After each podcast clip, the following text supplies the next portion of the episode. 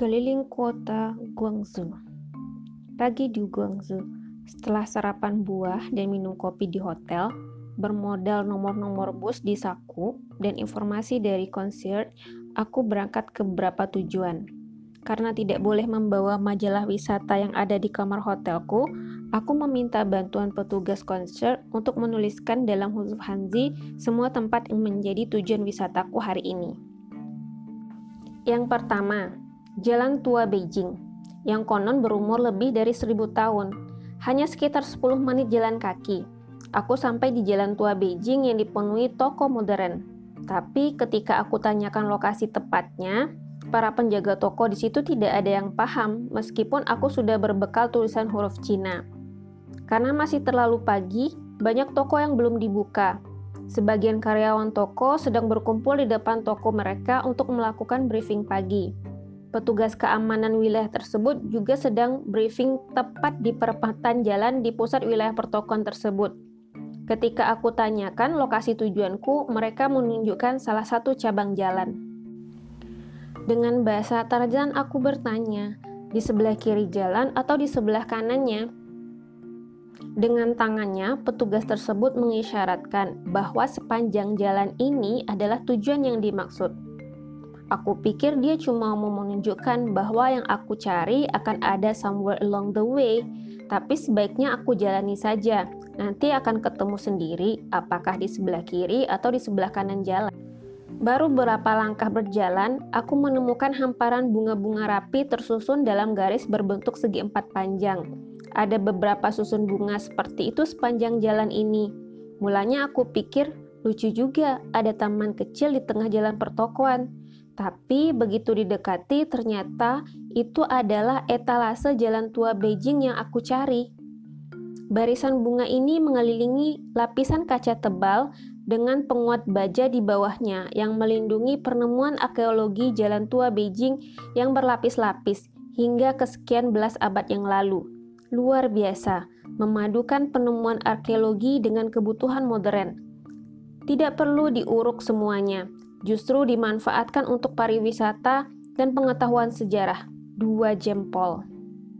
Hal lain yang mengagumkan dari lokasi arkeologi Jalan Tua Beijing ini adalah jalan selebar sekitar 30 meter ini hanya digunakan untuk pejalan kaki.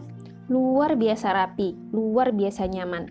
Tidak ada mobil sama sekali, bahkan mobil pengangkut barang sekalipun, karena kegiatan logistik di wilayah pertokoan ini hanya dilakukan pada malam hari. Sumber kedisiplinan ini sederhana, Polisi-polisi yang disiplin mengawasi dan mengatur lalu lintas terus bekerja di setiap perempatan jalan di wilayah ramai ini. Di setiap perempatan jalan ada dua orang polisi yang bekerja dengan giat, meskipun lampu lalu lintas bekerja dengan baik. Hasilnya, lalu lintas yang luar biasa nyaman dan aman bahkan untuk sepeda dan gerobak pedagang. Jempol lagi. Tujuan berikutnya adalah satu reruntuhan dari periode yang sama dengan periode Jalan Tua Beijing. Menurut konsep hotel, lokasinya dekat Jalan Tua Beijing ini. Aku berkeliling dan menemukan dua orang lelaki muda berpakaian satpam. Aku tunjukkan kepada mereka tulisan kanji tentang tujuanku. Salah seorang dari mereka menjawab dalam bahasa Mandarin.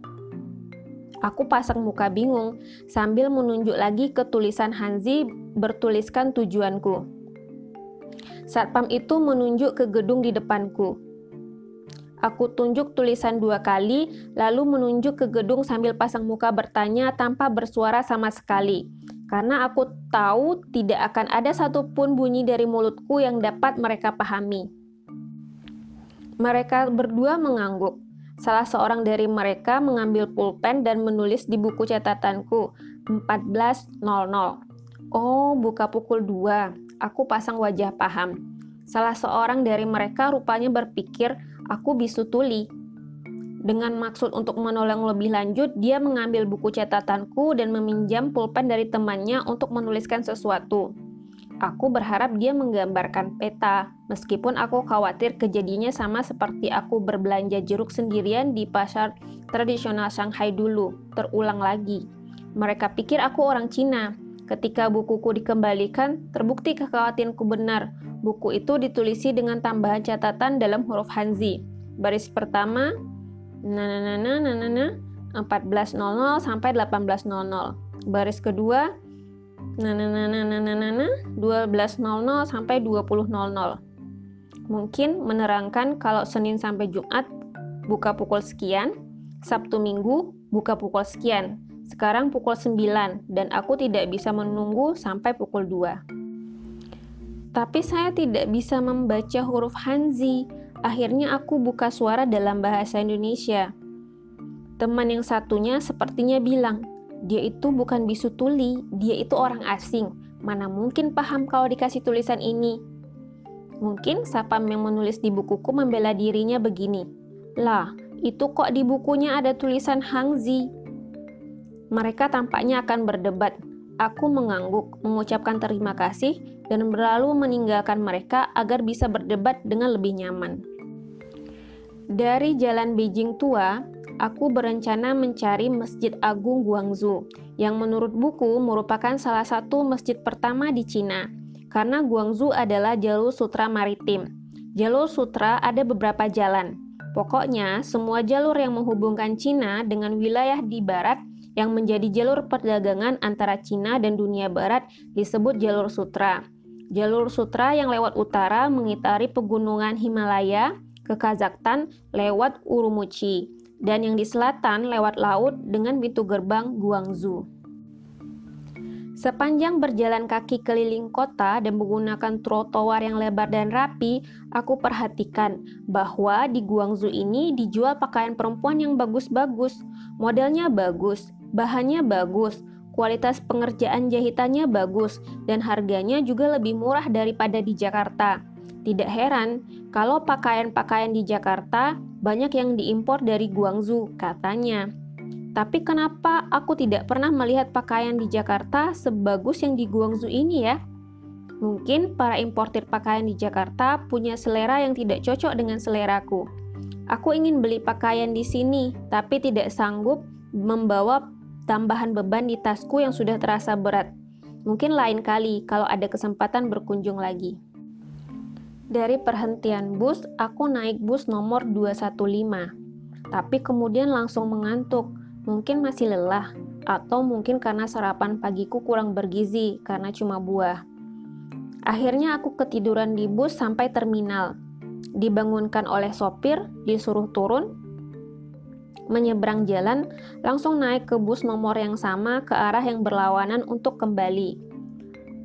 Aku mencoba bertanya ke beberapa orang di bus dengan menunjukkan buku catatanku, tapi tidak ada yang tahu. Sebagian besar dari mereka bahkan tidak berusaha untuk membaca tulisan Hanzi di buku catatanku. Setelah aku bertemu Abi dan Edi di Xi'an, aku baru tahu penyebabnya. Karena tidak mendapat bantuan dari penumpang di bus, aku akhirnya turun dari bus begitu melihat tulisan halal dalam bahasa Arab tertulis di salah satu bangunan. Kalau orang Islam seharusnya tahu dong di mana mes lokasi Masjid Agung tertua di kotanya. Aku berharap. Meskipun kalau ada yang menanyakan kepadaku di mana letak masjid tertua di Jakarta, aku juga bakal tidak bisa menjawabnya.